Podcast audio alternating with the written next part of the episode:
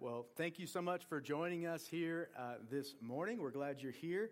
Thank you for joining us online. Sorry, it's a little bit warm in here, but we got good news and bad news on that. Uh, at some point, we are getting air conditioning. We uh, we got that on the schedule back in May. I called them this week, and they're still waiting for supplies, as everyone in the building world is right now. Uh, but hopefully, by next summer, uh, this place might be air conditioned. So, uh, something to look forward to. Uh, but today we are continuing in our series, Summer in the Psalms. Um, and as I said, I love the Psalms for so many reasons. But one of the reasons I love the Psalms is just their honesty as they address the struggles and the valleys and the highs of this life. The Psalms, they don't mince words, but they are honest conversations with God that we can sing with, that we can rejoice with, that we can mourn with, and that we can sympathize with. And today we're going to look at Psalm 11 as David faces an overwhelming situation, uh, a situation that is distress, distressing, that is stressful, and that is fearful. And in the midst of this situation, he receives advice from his friends and his advisors. And the advice is to run from the problem, to hide from the struggle, and to give into the fear. Have you ever had those moments I know I have, where life got difficult, where I was filled with fear and trepidation, and the natural response was to run, to look for greener pastures, to look out for what was best for me and mine, as opposed to what God was calling me to do. As Christians, we face this all the time. God is constantly, He's calling us to, to love Him with all our heart, with all our soul, with all our mind, to love our neighbor as ourselves. And each of those commands constantly requires us to give up of our comfort of our preferences for others when every fabric of our being is saying, do what is best for me.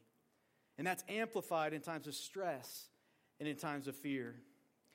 In my life, eight years ago, we moved from Oregon to Montana, and then four and a half years ago, we moved to Wyoming. And when we moved from Oregon to Montana, I left the only state that I had ever lived in. We left behind family and friends. We left a church that we grew up in and that loved us. We left an incredible support system that knew us, that loved us, and that always had our back. And over these eight years, there have been a lot of great days, but there have been also been a lot of uncertain days, fearful days, disappointing days, and sad days. There have been days when we longed to have grandma and grandpa at an event, at a first day of school, at a game, or just there to watch kids for the evening. And when life gets hard, there's always the temptation the small voice in the back of my head saying, just pack up and go home. Run from the problem, the fear, the unknown, and go where there is help, where there is stability, where there are family and friends. There have been times where voices, advisors, and friends have advocated for that. And we have at times longed to be closer to family, but God's never been in it. So, what do we do when we are filled with fear and our desire is comfort and our advisors say run? What do we do when we are stressed, when we are filled with trepidation, and our desire is to run from the problem, and our advisors say, head for the hills?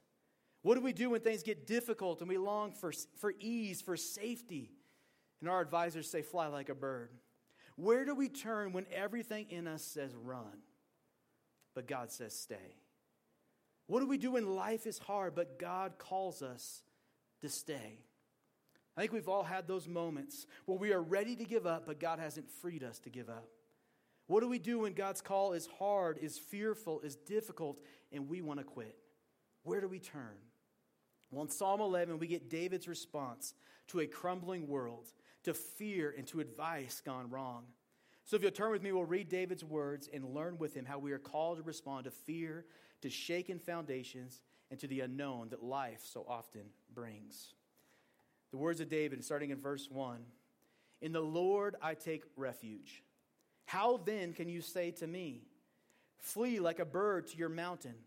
For look, the wicked bend their bows. They set their arrows against the strings to shoot from the shadows at the upright in heart. When the foundations are being destroyed, what can the righteous do? The Lord is in his holy temple. The Lord is on his heavenly throne. He observes everyone on earth, his eyes examine them.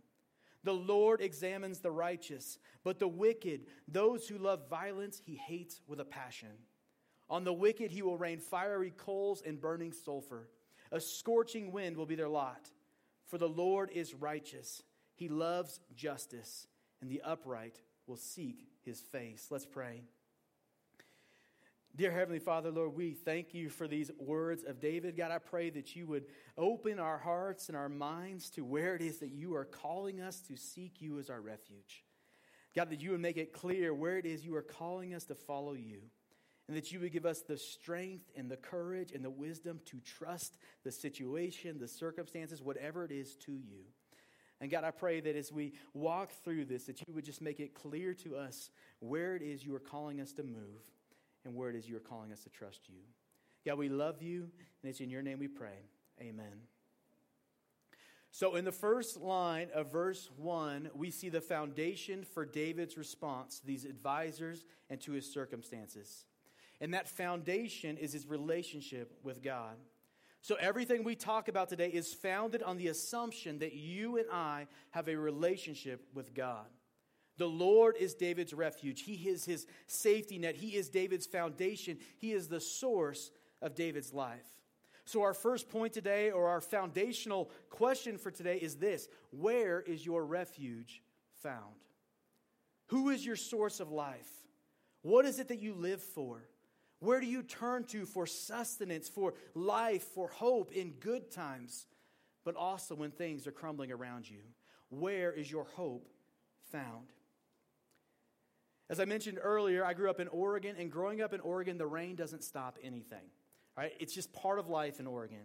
It rains and life goes on, kind of how life goes on here in the snow. Recess happens, rain or shine. Soccer happened, rain or shine. Baseball happened, rain or shine. I mean, it always cracks me up that in Green River, you can go to recess if the wind chill is above zero, but as soon as it starts to rain, Caveman tells me they switch to inside recess. Right? The opposite was true in Portland. If there was even a threat of snow, like a 5% chance of snow, we canceled school. But when it rained, coats were optional. Well, anyway, my kids are, are Wyoming kids, uh, and especially our youngest. Theo, who is two years old, he hates the rain. Now, fortunately for him, it rains like what, 10 days a year here, so he's okay. But when we were on vacation a couple of weeks ago, it started to rain. We were at the rodeo and the carnival in Reno, and a thunderstorm let loose. Uh, and so immediately we sought refuge from the rain, and we found a tent with 10 of our favorite fellow carnival goers. But the tent provided our refuge. It provided protection from the rain, from the cold. It provided safety. And for poor Theo, it calmed his troubled soul. And so that's kind of what I envision here when I hear the word refuge. It means protections, it means safety, provision, hope in troubling times. Now, obviously, David's troubles and the troubles we face in this life are a lot more dire than a thunderstorm, but it serves as a picture.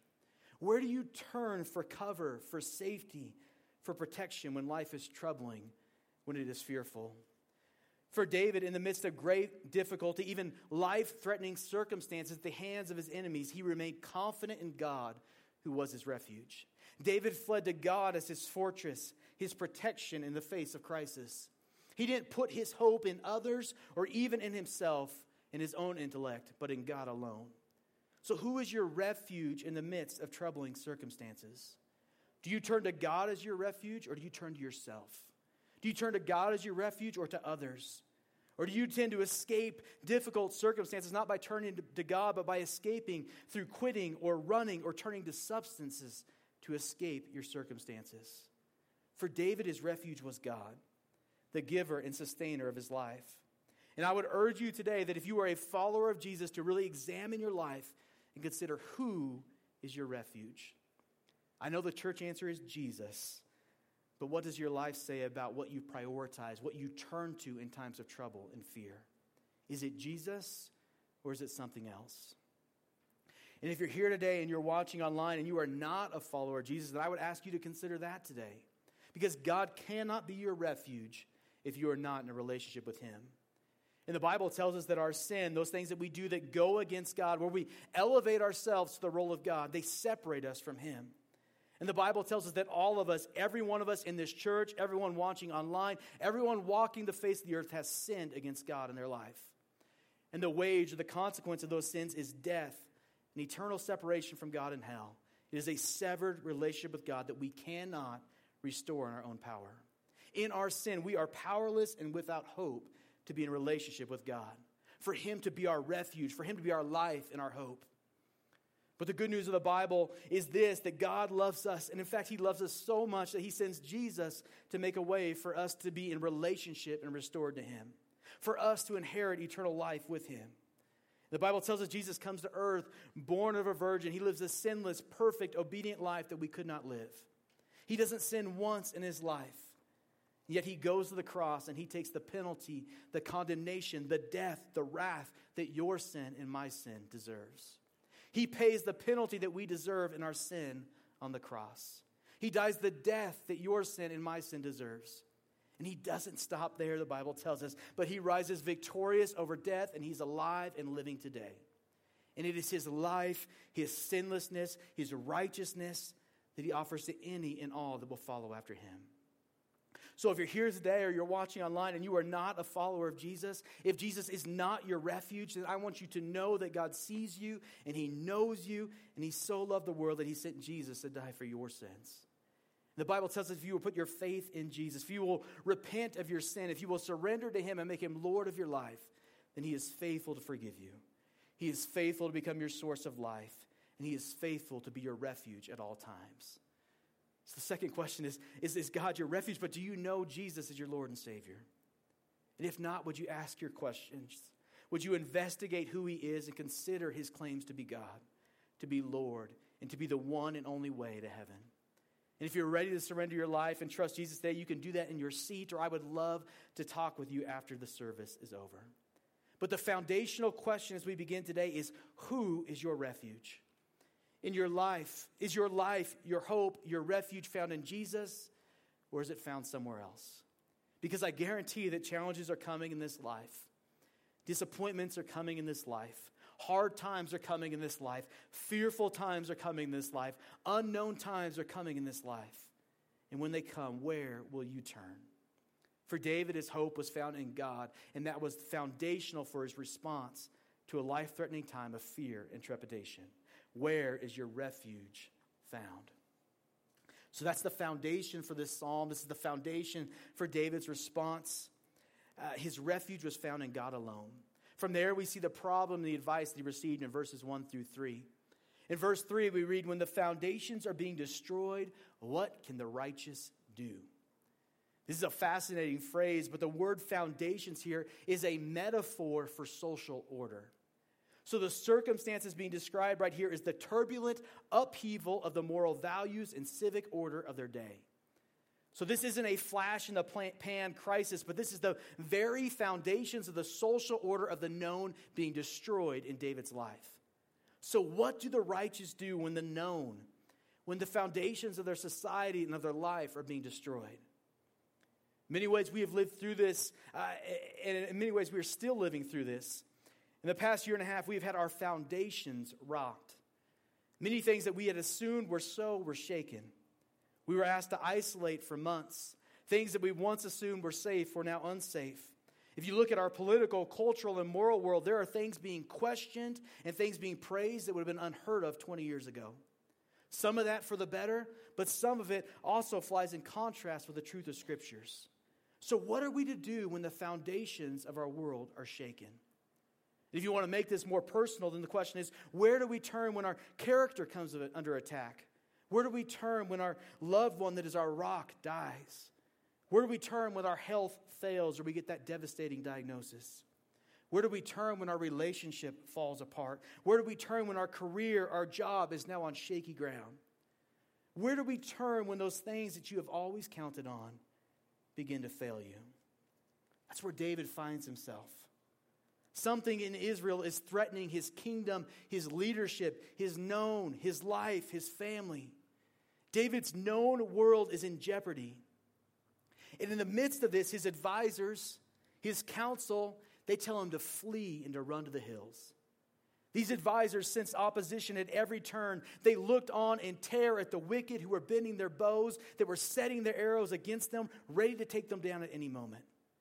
These advisors were scared. They didn't know where to turn. And so their inclination was to run from the trial, to run from the storm, and to look out for their own protection as opposed to the nation they were entrusted to lead. But what would happen if David and all these counselors fled? It would create even more chaos and uncertainty for those they were entrusted to lead. Many of you in this room are leaders in your workplace, your family, your community. Take note of this. The advice to run from difficulty didn't just affect David, and it likely doesn't just affect you. There are others to think about. But these advisors, they are panicked, they are fearful, and their encouragement is to run from the trial, to run from the problem, and seek their own safety, their own ease, their own protection. And all too often, when we face difficulty, our initial inclination is going to be to run. It's going to be to look out for me. And all the advice of the world is going to be to run and look out for yourself. And so, our next point is this in the midst of trial, in the midst of fear, in the midst of difficulty, the world is always going to tell us to run to safety, to comfort, and to ease. There's a similar story that plays out in the New Testament. In Matthew chapter 16, Jesus begins to prepare the disciples for his death and resurrection is to come. And Jesus tells the disciples what's about to play out. And Peter then pulls Jesus aside and he says this He says, Never, Lord. This will never happen to you. And Peter means well. He has Jesus' best interest in mind from his perspective. And he says, Never will I let you die at the hands of your enemy. He essentially says, Run from these enemies, and I will protect you. If you're familiar with the passage, what is Jesus' response to this advice? Jesus looks at Peter and he says, Get behind me, Satan. You are a stumbling block to me. You do not have in mind the things of God, but the things of man. Peter wanted the best for Jesus, but he didn't know the plans of God in this case. And in this case, uh, to run was not God's will. Mankind will always tell us to run from the trial, to run from difficulty, to run from the hard things. But it is often in the hard times that God does his greatest work. If Jesus would have listened to the wisdom of Peter, the results would have been disastrous. The results would have been that of Satan. And a real quick side note we get from both of these stories here, but I think it's a, a cautionary point for all of us. As friends, as family members, as acquaintances, and coworkers, we often believe we have the answers for everyone else in their life. In this case, we have no reason to believe that David's advisors and Peter meant harm, but instead they meant good. That being said, although they meant well, their advice was disastrous. And so, as friends, we must be careful with the advice that we give to others. First, we often just need to mind our own business. 1 Thessalonians 4.11 tells us that. Uh, 1 Timothy 5.13 says, We are not to be busybodies involving ourselves in others' people's lives and drama that doesn't affect us. You and I were not created to solve everyone else's problems. We need to take that to God. Secondly, we cannot be too confident in our perception of other people's circumstances. As outsiders, we rarely have all the information, all the details, the other side of the story, and so we cannot be too confident in our perception of what is going on. In Job 15, his friends confidently declared, I will tell you, hear me, what I have seen, I will declare. They thought they knew what was right, but Job's friends were wrong. Often our motives are good and right, but our advice is wrong. As friends, as advisors, we need to walk humbly, walk cautiously when giving advice to others. Perhaps instead of advising, your best course of action would be to hit your knees and pray for God's wisdom for your friend or family member. David's advisors likely meant well, but their advice was not of God and it was not grounded in faith. And then, lastly, when someone gives you advice, before just blindly following it, take time to pray and seek the Lord. Make sure you are following God and not man.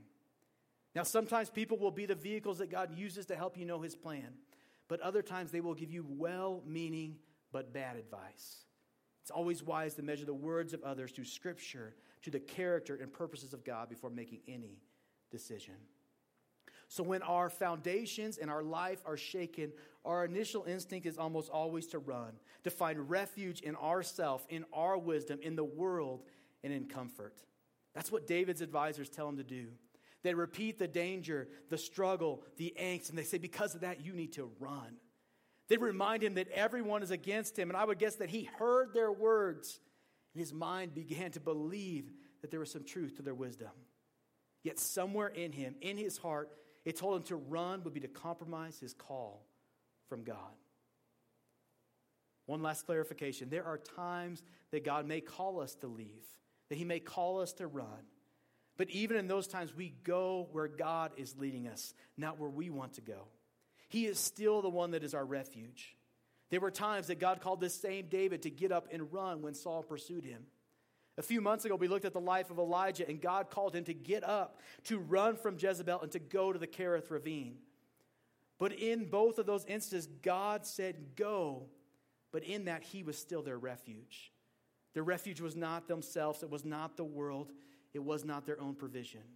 So when times of fear, of challenge, of trial come, the world will always call us to run to the comforts of the world, to trust the schemes of man as our refuge.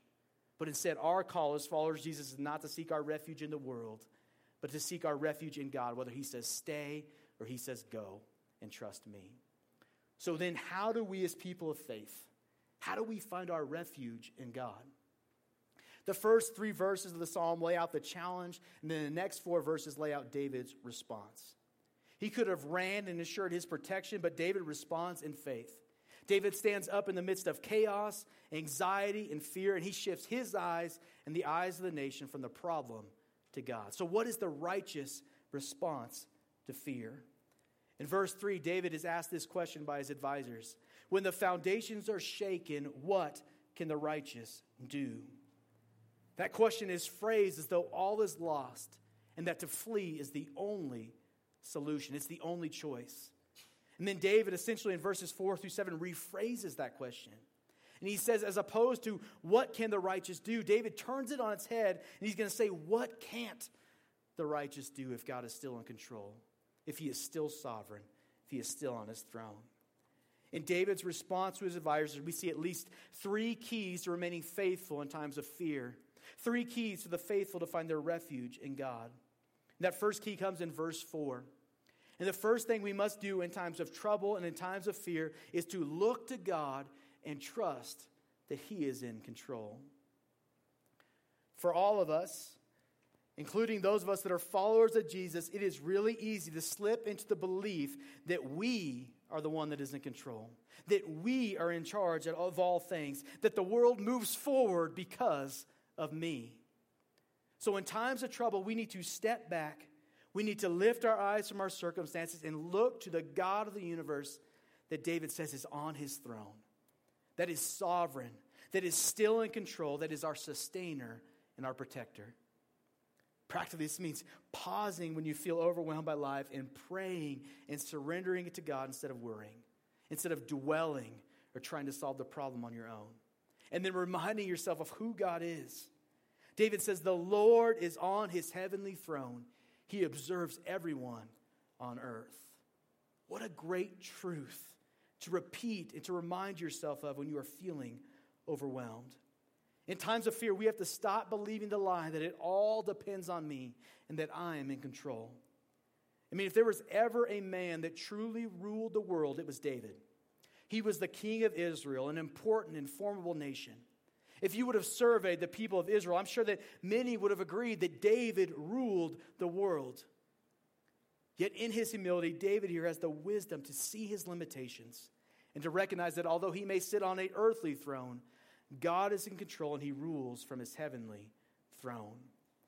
In times of fear and trial, stop believing that we are in control and look to the God that is sovereign, that is in control, and that is more than able to defend to protect and provide when He says stay.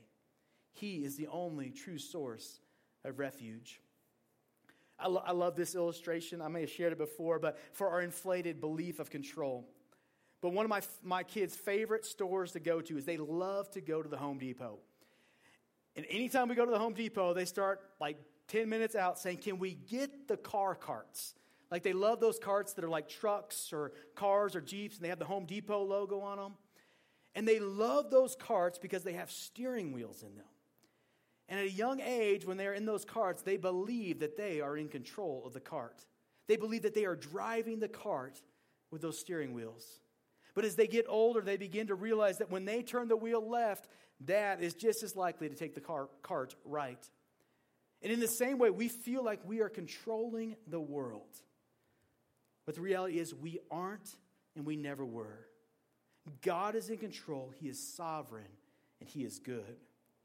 Romans 8 promises that God is sovereign and He is working all things, not just the perceived good things, but all things for the good of those that worship Him and for his glory.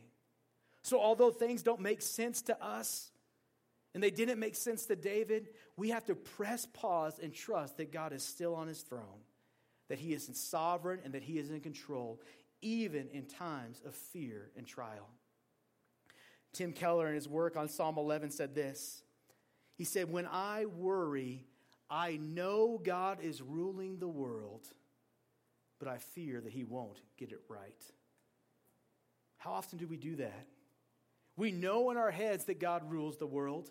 We would never say this out loud, but we worry that He won't do things or come through the way that we think He should. Martin Luther defines worry as us trying to rule the world. And then he calls us to stop because he says we are not qualified. So, in times of fear, we need to lift our eyes from our problems to God and trust that He is ruling and that He has the solutions, the sustenance, and the provision we need. We can trust Him in the moment and we can trust Him in the long term. He is our refuge in times of trouble. The second key we see is in verses 4 and 5. David says, The Lord observes everyone on earth and He examines them. Often, the challenges, the difficulties, the trials, and the fearful times of our life are an opportunity that God uses to grow us, to mold us, to teach us. Often, it is during times of challenge and difficulty that we grow the most in our faith and our understanding of who God is and who we are in Him. So, our second key to remaining faithful in times of fear and trial is to embrace the trial and trust the results and the judgment to God. Embrace what we are going through. Don't run from it back to comfort and security, but instead trust that God will use it for His glory and His good, just as He promises. This goes along with the last point, but instead of fighting difficult things, David says he embraces the trial because he knows that God is going to come through, and he knows that God will grow his understanding and his faith. God uses trials to remove the idols from our lives, to increase the depth of our faith, to equip us for our next calling, and to teach us more about who we are in Him. I've probably shared this before too, but before we came to Green River and started Living Hope Church, I was a youth and children's pastor at a church uh, about this size in Montana. And I loved working with kids and the youth, and I had really no desire to start a church and no desire at all to be a pastor. But I got thrown into an interim role when the pastor suddenly resigned. And the situation was messy, it was difficult, it was challenging, and everything in me wanted to run. But God used that situation to prepare me, to equip me, to encourage me for what He was calling me to do next. It was in that time of being thrown in the fire that God increased my faith, that He clarified her call, and He gave me the confidence to take the next step of faith. It's often when we embrace the trouble and trust God as our refuge that we grow the most. David goes on in verses 5 and 6 to say this, and this seems kind of like a weird thing, but he says, The Lord examines the righteous, but the wicked, those who love violence, he hates with a passion. And on the wicked he will rain fiery coals and burning sulfur. A scorching wind will be their lot. What does that mean? Well, within the test, David can trust that God will provide and use the test for good, but he can also trust that God will handle the results and handle the justice. Often, one of the things we struggle with when the foundations are shaken is that our, is in our life is not only trusting God with our life, but trusting Him with results of the situation and trusting Him to find the guilty guilty. We often want to make sure things turn out the way we think they should, and we want to make sure we get the credit that we deserve, and we want to make sure that the guilty get the punishment, the shame, and the judgment they deserve. David, here, David says here, this is an opportunity to prove myself righteous before God, to learn from Him. And within that, I can trust the results and the judgment to God. What a freeing truth. We can know and trust that God is a God of justice, and even if we don't see that justice played out on our timetable, we can trust it to God. Think about this from like a big national perspective. When I look upon some of the leaders in Washington, when I see how they are shaking the foundations of our morality, when I see uh, some of the things they are advocating for, it grieves me, and we can know it grieves the Lord. And there is a part of me that wishes God would just start raining down fire and taking them out for their actions, or at the very least, voting them out of office. But David says we can trust that to the Lord. Now, that's a very large and impersonal example, but I know and trust that you have instances and people and situations in your life where you need to trust it and trust them to God. So, in times of fear, of trial, of difficulty, we can embrace the trial, knowing God is and will use it to grow us. We can trust that He's going to use it to teach us and mature us. And in that, we can trust the results and the judgment to God. The Bible doesn't call us to go all Clint Eastwood and start taking revenge on our own, but we can trust justice to God. David concludes his psalm in verse 7 by saying this He says, The righteous or the upright will seek God's face. So, the final key to remaining faithful in times of fear, in times of trial, is to seek God's face. Our instinct in times of trouble is to double down on our self reliance. It is to turn from God. It is to turn from church. It's to start seeking our answers elsewhere. Our tendency in times of trial is to run back to our old sin, our old comforts, and our own self reliance. But David's encouragement is the opposite. Instead of running from the circumstances and running from God, we should instead seek God's face. In times of trial, don't run to blogs and self help books, but run to the Word of God. In times of trial, seek God's face through prayer, through song, through the spoken word. In times of trial, don't run from the church to your couch, to recreational activities, to substances, but instead run to the church. The temptation in times of trial is to run to self and to run to the world. But instead, David urges us to seek God's face and to seek Him alone as our refuge. Pray for wisdom, pray for courage, pray for protection Pray for God's sustenance. Pray for faithfulness. Pray for God's understanding. And pray for God's eyes and His love. In times of trial, in times of fear, seek God's face. And when we seek God's face, it lifts our eyes from our problems. It reminds us of His faithfulness, of His sovereignty, of His goodness, of His justice. When we seek God's face, it helps the other keys come into focus and be our natural response. In times of fear and trial, the temptation, the voices will all say, run. But in times of fear, we are called to seek God's face, to seek Him as our refuge alone. The famous hymn writer John Newton said it like this He said, Begone unbelief, for my Savior is near, and for my relief, He will surely appear. By prayer, let me wrestle, and He will perform. When Christ in the vessel, I can smile at the storm. So, what is your response to trial and to fear? Where is it in your life that God is calling you to remain faithful, to seek Him as your refuge as opposed to the world, as opposed to your own reserves? So, as we reflect, the first question we had to answer is Who is your refuge? And in that, do you know Jesus as your Lord and Savior? And if you're here today or you're watching online and you don't know Jesus, your Lord and Savior, I would encourage you to investigate him, to ask your questions, to investigate his claims. And when you're ready to surrender your life to him as Lord and Savior. If you have questions and like to talk to someone, I would love to talk with you, or anyone else you know that's a follower of Jesus would love to talk with you as well. And if you are a follower of Jesus, then what are some of your worries and fears that often overwhelm your life? What valley is it that you are walking through today that God is calling you to trust Him as your refuge? What are the areas of your life that you are trying to control instead of trusting them to God, who is sovereign, who is good, and who is more than capable of handling them? As you, as you think about those, also think back what are some times in your past where you've walked through valleys, where you've walked through fearful and challenging times, and you have seen God provide as faithful and trustworthy. Think about those times and remember those times and give thanks for them, but also use them as a foundation for the next trial that you walk through. And lastly, how can you intentionally seek God's face this week? How can you seek Him no matter what you're walking through? How can you seek Him? What is He calling you to trust Him with this week? And then how can you share or lead others to seek his face as well? Okay, I'm going to pray for us, and as I do, the worship team is going to come and play for us. But I'd ask you to reflect on those. Where is God calling you to trust him this week, this month, this year? And how can you actively seek his face? Dear Lord, we thank you that you are our refuge. Lord, we thank you that you are sovereign, that you are in control, and that you are in good.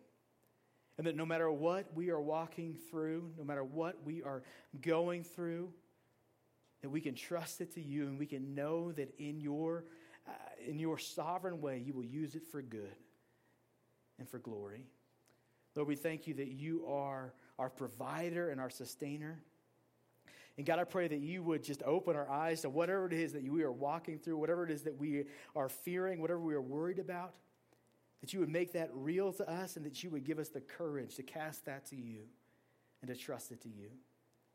Lord, I pray that you would help us to seek your face and not our own reserves. That you would help us to silence our, our own voices and the advisors in our life that say to run, that we would trust it to you. And that in that we would find your peace, your confidence, your refuge. God, we thank you for who you are. We thank you that you love us. We thank you that you care for us, that you provide for us, Lord. And I pray that if anyone here is, is here and doesn't know you in that way, that you would open their eyes and their heart to their need for you. Lord, we love you. We praise you, and it's your name we pray. Amen.